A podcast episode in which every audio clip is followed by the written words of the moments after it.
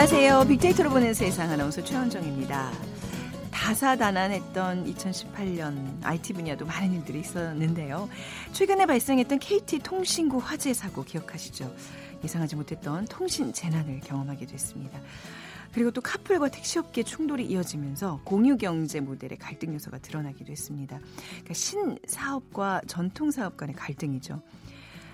어, 반가운 소식도 있습니다. IT 그러니까 강국 대한민국은 세계 최초로 5G 시대의 문을 열었죠. 올 초부터 통신사가 총력을 펼치면서 2월 평창 동계올림픽에서 세계 최초 5G 시범 서비스를 선보였고요. 내년 3월부터 이제 5G 스마트폰이 출시된다고 합니다. 자, 2018년 IT 업계에서는 새로운 출발을 하게 된 의미 있는 한 해로 기억이 될 것 같습니다. 이번 한 주 한 해를 마감하는 빅데이터로 보는 세상 연말 특집 아듀 2018 마련하고 있죠. 오늘 두 번째 시간입니다. 2018년을 달군 화제의 IT 키워드 살펴보겠습니다. 자, 먼저 오늘의 빅퀴즈 어, 드릴게요. 자, 통신강국 대한민국 이죠. 이미 조선시대에도 통신망이 있었는데요. 조선 전기 이후 변경해 군사 정세를 중앙에 신속히 전달하기 위해서 설치한 특수 통신망입니다. 공문을 급히 보내기 위해 역참을 설치해서 활용했습니다. 역참 시설과 말은 고대로부터 동서양을 막론하고 가장 오랫동안 이용하던 통신 수단이었는데요. 이때 공무 수행을 하는 사람을 태운 말을 무엇이라고 부를까요? 1번 적토마, 2번 파발마, 3번 고구마, 4번 마마. 자, 오늘 당첨되신 분께 두 분께 커피와 도넛 모바일 쿠폰 드리겠습니다. 정답 아시는 분은 휴대전화 문자메시지 지역번호 없이 샵 9730으로 보내주세요. 짧은 글 50원, 긴 글은 100원의 정보 이용료가 부과됩니다.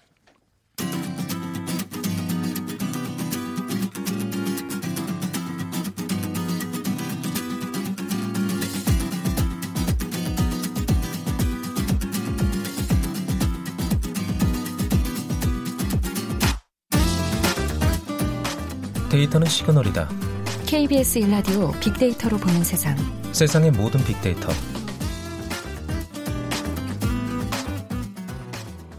빅데이터로 보는 세상 연말 특집 아듀 2018 두 번째 시간 2018년을 달군 화제의 IT 키워드 오늘 함께 얘기 나눠주실 두 분입니다. 그냥 보기, 보고만 있어도 든든하네요, 두 연세대학교 산업공학과 박희준 교수, 다음 소프트 최재현 이사 두 분 오셨어요. 안녕하세요. 네, 안녕하십니까. 안녕하세요. 네. 어, 올 한해 이제 IT 업계를 좀 정리를 해볼 텐데 교수님 먼저. 예. 어, 2018년은 어떤 해였을까요? IT 업계에서는요? 에, 4차 산업혁명과 함께 회자되고 있는 빅데이터, 인공지능과 같은 기술이 네. 시장에 접목되면서 좀 새로운 시장을 만들어내는 그런 한 해가 아니었나 싶고요. 네. 그러다 보니까 그 과정에서 어, 기존의 시장과 새로 만들어진 시장 간의 갈등도 어느 때보다 음. 좀 높았던 네. 그런 한 해가 아니었나 싶습니다. 네, 앞서 저희가 제가 이제 신사업과 구사업의 어떤 갈등이 좀 빚어진 해였다고 했는데 뭐 그런 소식 좀 자세히 좀 나눠보도록 하고요. 네, 최 이사님도 뭐 올 한 해 좀 총평도 좀 해보시겠어요? 어, 저는 네. 이제 미래를 좀 어느 정도 엿볼 수 있는 그런 음. 한 해가 아니었나. 네. 사실 2017년은 그래도 뭔가 개념만이 알려졌다면 2018년에는 아. 이제 실체를 일부긴 하지만 조금이라도 네. 이제 볼 수 있는. 우리 뭐 코끼리의 그이 음. 손으로 이제 조금씩 조금씩 이제 만지는 네. 그런 느낌이 좀 되지 않았나 생각이 아, 들어요. 뭔가 네. 이렇게 뭐 시범 서비스니 뭐 이러면서 이제 미래에 대한 실체로 확인할 그렇죠. 수 있는 해였다. 네. 자, 그럼 올 한해 IT 업계를 달군 화제 키워드 먼저 살펴보겠습니다.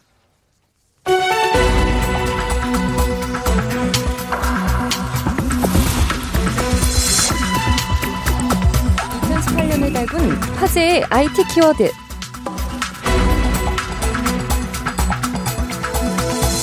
인공지능은 2년 전 알파고와 이세돌의 대결 이후 전 세계인의 관심을 모았습니다. 이후 AI 스피커, 자율주행차의 인공지능이 사용되면서 이제 인공지능은 4차 산업혁명의 핵심 요소로 떠올랐습니다. 상상과 현실을 넘나드는 기술이죠. 가상현실 VR, 증강현실 AR이 각광받고 있습니다. 포켓몬고 열풍을 시작으로 현재 제조, 국방, 의료, 건설 등의 다양한 산업에서 활용되고 있습니다. connectivity가 주목받고 있습니다. connectivity는 서로 다른 기종을 연결하는 개념인데요. 바로 이 연결성은 이제 자동운전과 함께 자동차 업계의 큰 화두 중 하나가 됐습니다.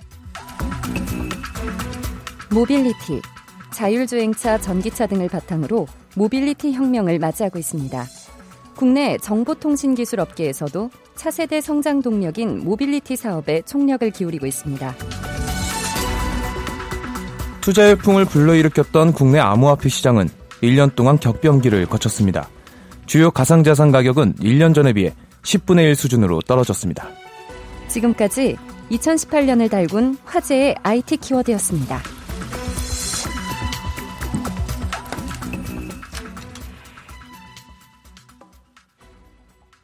KBS 성우실에 김용 씨 그리고 신오윤 씨두 분이 키워드 소개해 주셨습니다. 자, 그럼 첫 번째 키워드부터 이제 두 분과 얘기 좀 나눠보도록 하겠습니다. 첫 번째는 이제 인공지능 관련 얘기네요. 네, 인공지능 뭐 역시 뭐 올해도 큰 화두였고요. 어, 아무래도 우리가 인공지능을 가장 그래도 어, 가장 많이 접할 수 있었던 얘기가 2년 전 알파고와 이세돌 구단의 대결이었죠. 세계적으로도 큰 화제였는데 그 이후에 이제 AI 스피커니 뭐 자율주행차에 또 인공지능의 탑재 얘기들이 나오면서 우리 일상에 어, 이제 인공지능이 어, 들어와 있구나라는 생각이 들고 음. 있는데 이 AI 스피커가 사실 우리가 가장 먼저 만날 수 있는 인공지능이 아닐까 생각이 들어요. 네, 이미 만나고 있어요. 저는. 그렇죠. 네. 네. AI 스피커가 내년엔 약 한 800만 대. 그래서 음. 국내 한 전체 가구의 한 40%가 보유할 음. 것이다라는 그런 전망도 나오고 있는데 어, SNS 상에서 인공지능에 대해서는 2016년도에는 이 긍정 비율이 59.9% 부정이 40 10.1%였는데 네. 2017년에 이제 긍정이 71%대로 올라왔습니다.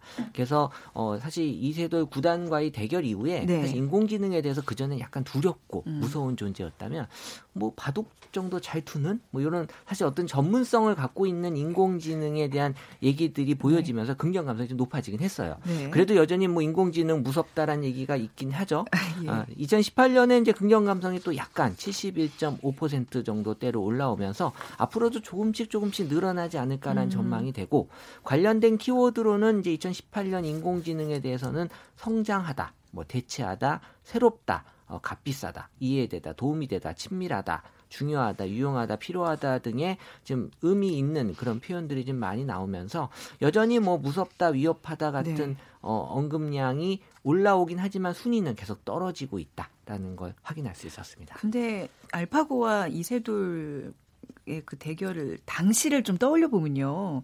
바둑 잘 두는 정도가 아니라 정말 그 묘한 공포감에 우리 다 휩싸였었는데 이제 좀 세월이 지났다고 좀 우리가 망각하고 있는 게 아닐까 싶어요. 근데 그렇지 않나요? 그 정도의 네. 실력이 어느 정도냐면요. 네. 사실 바둑으로는 이제 그 음. 정도인데 음. 일상에서는 이 곰을 보고 네. 이게 진짜 살아있는 곰인지 어. 아니면 이 곰 인형인지를 이제 구분할 수 있는 정도의 네. 그런 어떤 어, 능력을 갖고 있는 그런 음. 수준이라고 보시면 돼요. 네. 어. 근데 앞으로 여기에 우리가 우리가 인공지능을 잘 활용할 것이냐 지배를 당할 것이냐 뭐 이런 얘기 많이 하면서 이런 AI의 부정적인 측면을 당시에도 얘기 많이 했고 아직도 이제 그 걱정이 많은 높은 순위에도 올라와 있잖아요, 박 교수님.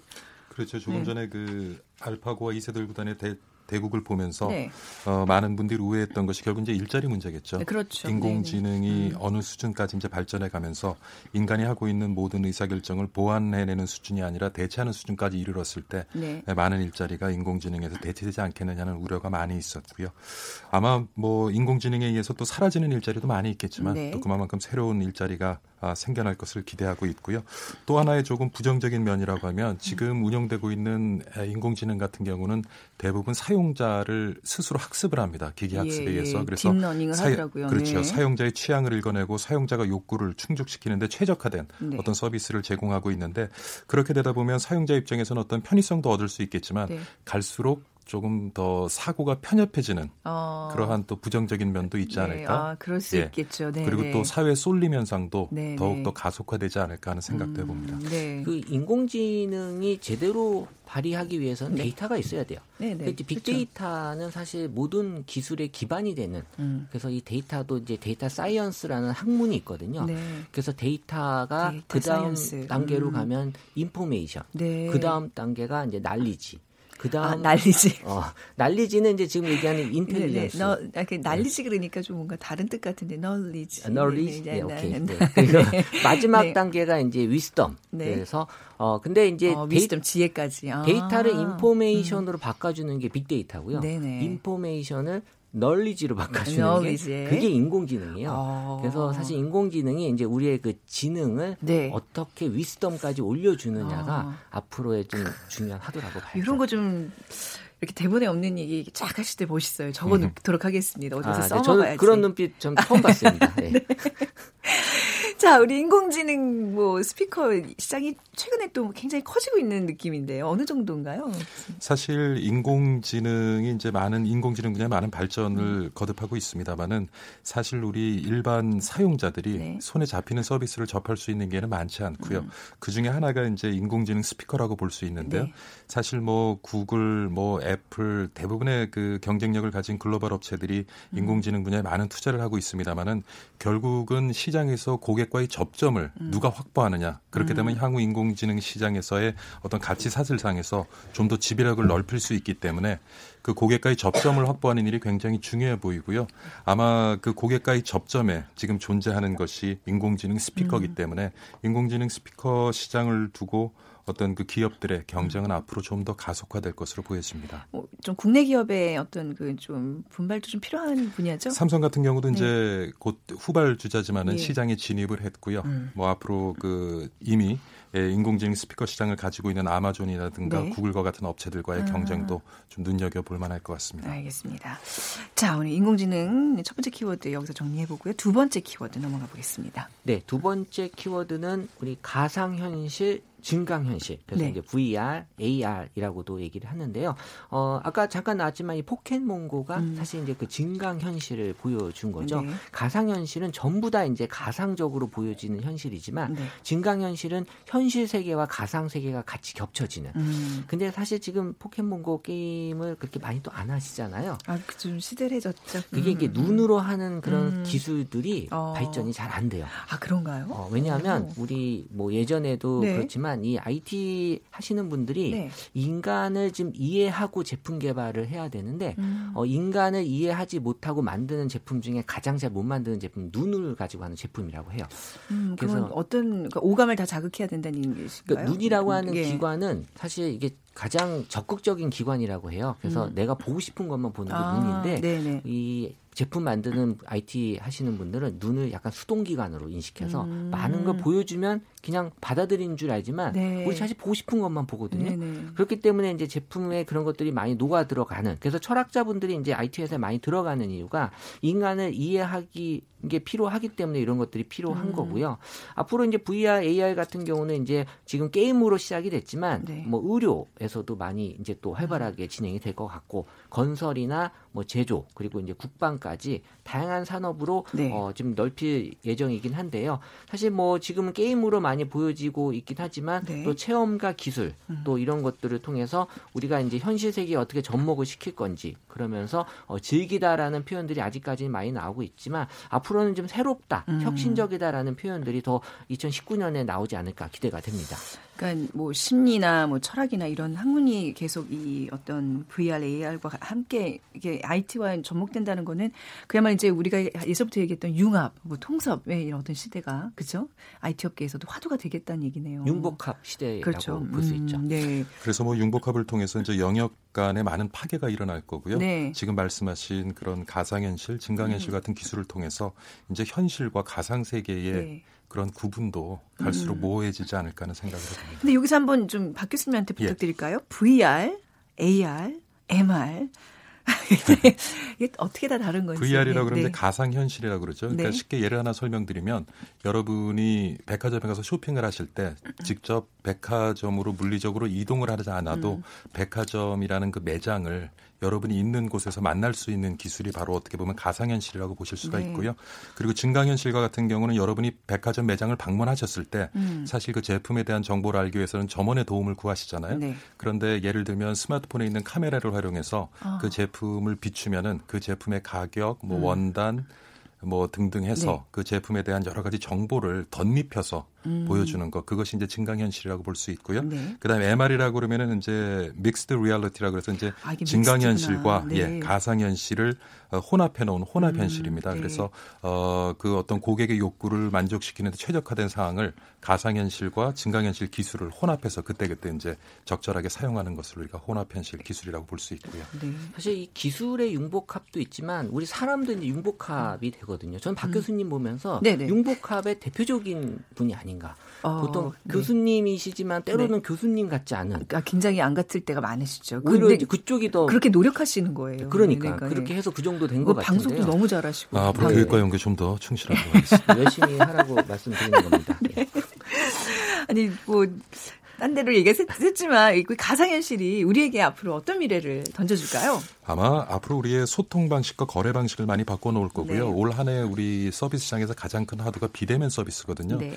사실 우리가 온라인 공간에서 이전보다 훨씬 더 많은 사람과 관계를 맺기 음. 때문에 우리가 어떤 관계에 대해서 피로감을 느끼는 것보다 훨씬 이른 나이에 음. 지금 10대들은 피로감을 느끼기 시작하고요. 아, 그래서 비대면 소통이라는 것이 굉장히 우리 서비스 시장의 화두가 되고 있는데 근데 분명히 대면 소통은 비대면 소통에 비해서 보다 효과적인 면이 있거든요. 그렇죠, 네. 그 간극을 앞으로 무엇이 메워줄 것이냐 하면 음. 이런 가상 현실을 기반으로 음. 하는 에, 동영상 기반의 소통이 네. 앞으로 메워지지 않을까 하는 생각을 해봅니다. 네.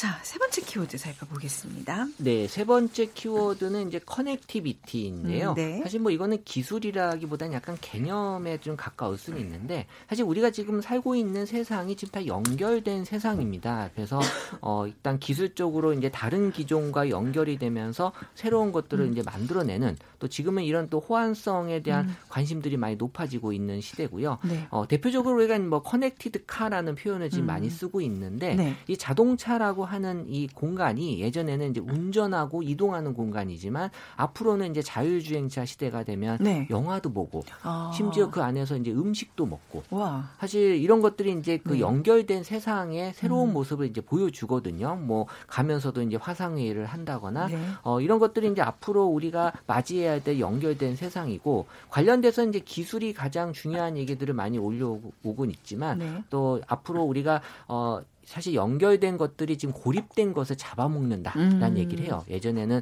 큰 게 작은 걸 잡아먹고 빠른 게 뭐 느린 걸 잡아먹었던 시대라면 네.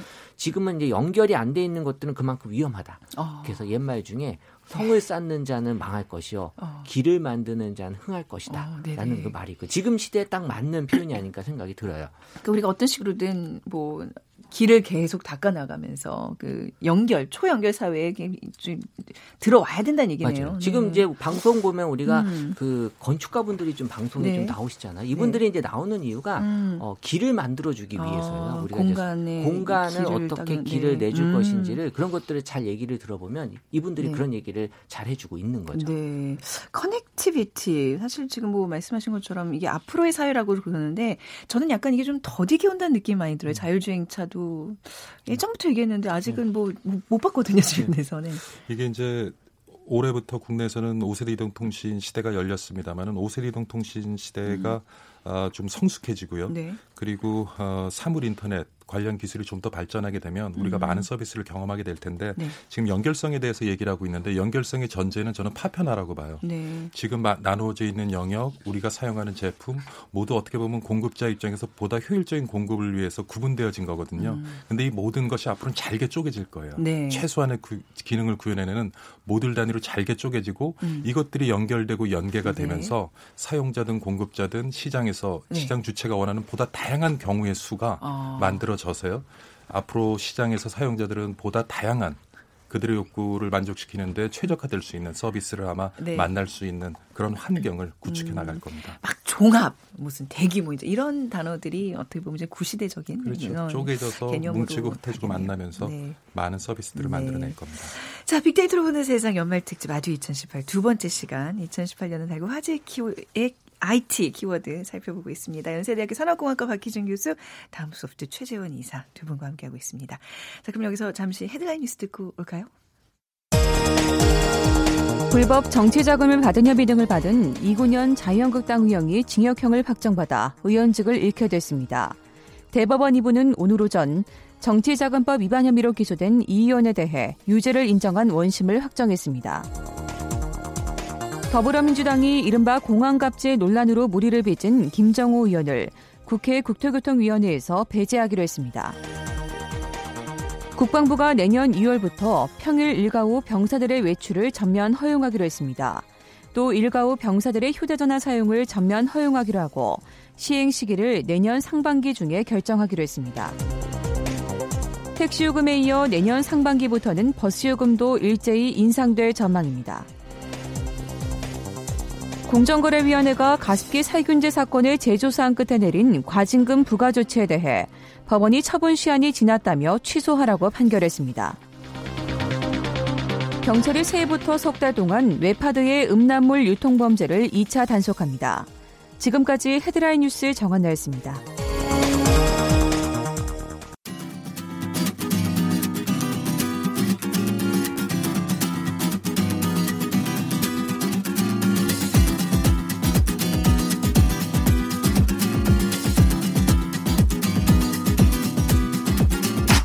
KBS 일라디오 빅데이터로 보는 세상.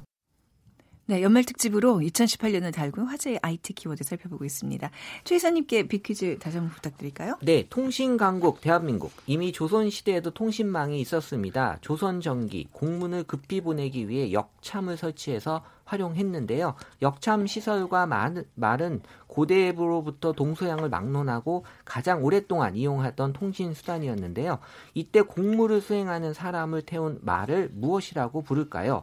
1번 적토마, 2번 파발마, 3번 고구마, 4번 마마. 네, 정답 아시는 분들은 휴대전화 문자메시지 지역번호 없이 샵 9730으로 보내주시면 됩니다. 짧은 글 50원, 긴 글은 100원의 정보 이용료가 부과됩니다. 오늘 바깥 기온이 오늘 지금 현재 서울은 영하 9도예요. 아, 춥네요. 어, 엄청 추워요. 10도로 막 지키던데. 어, 네, 예. 많이 추워요. 윤종근님께서 편의점에서 방송 크게 틀어놓고 있습니다. 추워서 손님이 없어요. 해주셨고 1803님께서는 백화점 주차 요원인데 너무 추워서 눈꺼풀이랑 인중까지 떨려요. 아, 밖에서 그 주차 요원으로 일하시는 분들은 정말 이럴 때는 꼭 필요한가요? 그냥 알아서들 잘 그 진입하고 주차장에 그 밖에서 이렇게 노동하시는 건 좀 오늘도 같은 날은 아닌 것 같아요. 그렇죠? 뭐 폭염에 또 이런 한파에는. 그리고 5493님 싸늘한 날씨에도 좋은 IT 정보가 위안이 됩니다. 하셨는데 오늘 진짜 두 분과 함께하는 이 시간은 어, 우리 녹음해서 듣고 다시 듣고 싶어요. 나가서 방송을 하면서 고, 예, 고통을 같이 느끼게 되지 않을까. 아, 스튜디오는 따뜻하네요. 지금 거의 나가 계신 것 같아요. 넋이 넋이 좀 나가 계세요. 꼭 입고 계십니까? 네. 네, 아무튼 모쪼록 밖에서 일하시는 분들은 건강 잘 챙기시기 바랍니다. 자, 이제 네 번째 키워드 볼까요? 네, 네 번째 키워드는 모빌리티. 그래서 네. 이제 이동성을 어, 얘기하는 건데요. 지금 뭐 우리가 차를 중심으로 해서 이제 이동에 대한 관심이 높거든요. 그래서 모빌리티 혁명이다라고도 음. 얘기를 하고 있고 어 관련해서 사실 우리가 어 nomad라는 표현이 있거든요. 네. 우리는 이제 유목민족 음. 그래서 digital nomad라고 해서 지금은 이제 시간과 공간을 좀 넘나드는 그런 활동들을 많이 하고 음. 있죠. 그래서 시공간을 어, 구애받지 않는 서비스들도 발달이 되고 있고 관련해서 기술이나 특히 이제 모빌리티 관련돼서는 자율주행의 얘기도 많이 있고 지금 뭐 car sharing 같은 서비스들이 어떻게 보면 이동을 위한 여러 가지 네. 그 다양한 서비스들이 지금 나오고 있는 네. 거거든요. 사실 mobility는 이제 공간을 의미하는 건데 이 공간이라고 하는 게 지금 개념이 바뀌고 있어요. 음. 우리 예전에는 공간이라 그러면 그냥 온라인과 오프라인으로만 생각했는데 네. 지금은 오프라인도 공유하는 공간과 소유하는 공간으로 아, 나눠지거든요. 그렇죠. 지금 점점 공유하는 공간이 많이 늘어나죠. 네네. 우리 집이라고 하는 공간도 예전에 거실이라는 곳이 음. 예전보다는 좀 많이 달라졌죠. 네. 예전에 가족이 모여서 이렇게 함께 그 지내는 공간이라면 지금 시간대별로 주인이 달라요. 그렇죠. 오전에는 네. 엄마가 주인, 네. 네. 오후에는 네. 또 아이, 또 네. 저녁에는 어, 아버지가 어, 퇴근하면 이제 주인이 음, 되죠. 네. 네. 음. 그래서 아버지가 저녁에 자기가 주인이니까 어, 잠도 거기서 많이 주무시는 그런 것들이 보여지는데 네. 이런 공간의 개념이 mobility에 많은 또 변화를 음, 주고 있는 겁니다. 네. 그 뭐 우리가 그냥 모빌리티 하면 이게 어떤 이동 수단 뭐 이런 걸로 좀 생각을 했었는데 이제 그거보다는 좀 더 확장된 개념으로 소개를 해주셨어요. 이런 모빌리티 우리가 뭐 규제나 이런 것 때문에 사실 아까 말씀하셨던 뭐 sharing 이런 거 요즘 굉장히 큰 이슈가 되고 있잖아요. 앞으로 아마 내년 정도 되면 이 문제가 더 부각이 돼서 그렇죠? 사회 사회 이슈가 되지 않을까 싶은데. 예, 앞으로 이제 그 자율주행차가 상용화되게 되면 네. 아마 자율주행차를 기반으로 하는 차량 공유 서비스 쉽게 음. 말씀드리면 무인 택시, 무인 버스에 의해서 네. 네. 우리 교통 체제가 대중교통화 될 것이고요. 전문가들은 10년 안에 지금 시민들의 자동차 소유 수준이 지금의 한 45%까지 떨어질 음. 것이다라고 예측을 하고 있습니다. 그러니까 지금 생산되는 자동차는 생명 주기 한 85%의 시간을 주차장에 주차되어져 네. 있는데 앞으로는 아마 노는 차 보기가 쉽지 않을 거예요. 그러면 음. 이제 공해도 좀 줄어들겠고 네. 소유량이 줄어들면 아무래도 자율주행차에 의해서 사고율도 많이 줄어들 텐데 네. 그런데 문제는 이제 자동차 완성업체 같은 경우에 음. 지금 자동차 만들어서 팔면서 수익을 만들어내잖아요. 네, 네. 앞으로 소유 수준이 떨어지게 되면 자동차를 아. 만들어서 팔면서 수익을 만들어내는 게 아니라 네. 자동차를 기반으로 해서 고객들에게 다양한 가치를 제공할 수 있는 음. 서비스, 뭐 차량 공유 서비스라든가 이런 서비스를 네. 제공하면서 생명 주기 전반에 걸쳐서 네. 수익을 만들어내야 되는 그런 구조로 또 자동차 업계가 탈바꿈할 겁니다. 이미 뭐 카풀이든지 뭐 car sharing 이런 문제 때문에 이렇게 지금 사회가 굉장히 혼란스러울 정도로 예. 논란이 많은데 앞으로 진짜 자율주행이 정말 본격화된다면 이거는 어떻게 정말 이 노동 시장에 굉장히 큰 파고가 일 텐데 말이죠. 저는 뭐 네. 간단한 해법이기는 하지만 예. 그렇게 자율주행차를 기반으로 하는 차량 공유 서비스에서 우리 교통이 대중교통화 될 때 지금의 어떤 일정 자결 갖춘 택시 기사분, 버스 기사분들에게 음. 그런 자율주행차를 뭐 공동으로든 소유하고 운영할 수 있는 그러니까 일부를 음. 조합 형태로 운영을 하게 되면 음. 또 하나의 해법을 우리가 찾을 수 있지 않을까 네. 그런 고민을 지금부터 하지 않으면요 그렇죠. 3, 4년 뒤에 네네. 주요 도로에서 자율주행차가 상용화되어졌을 때 음. 굉장히 우리 노동 시장에도 네. 큰 혼란이 올 것으로 보여집니다. 그렇습니다. 우리 내년에 또 이 문제에 대해서는 또 자세히 좀 많이 다뤄보도록 하겠습니다.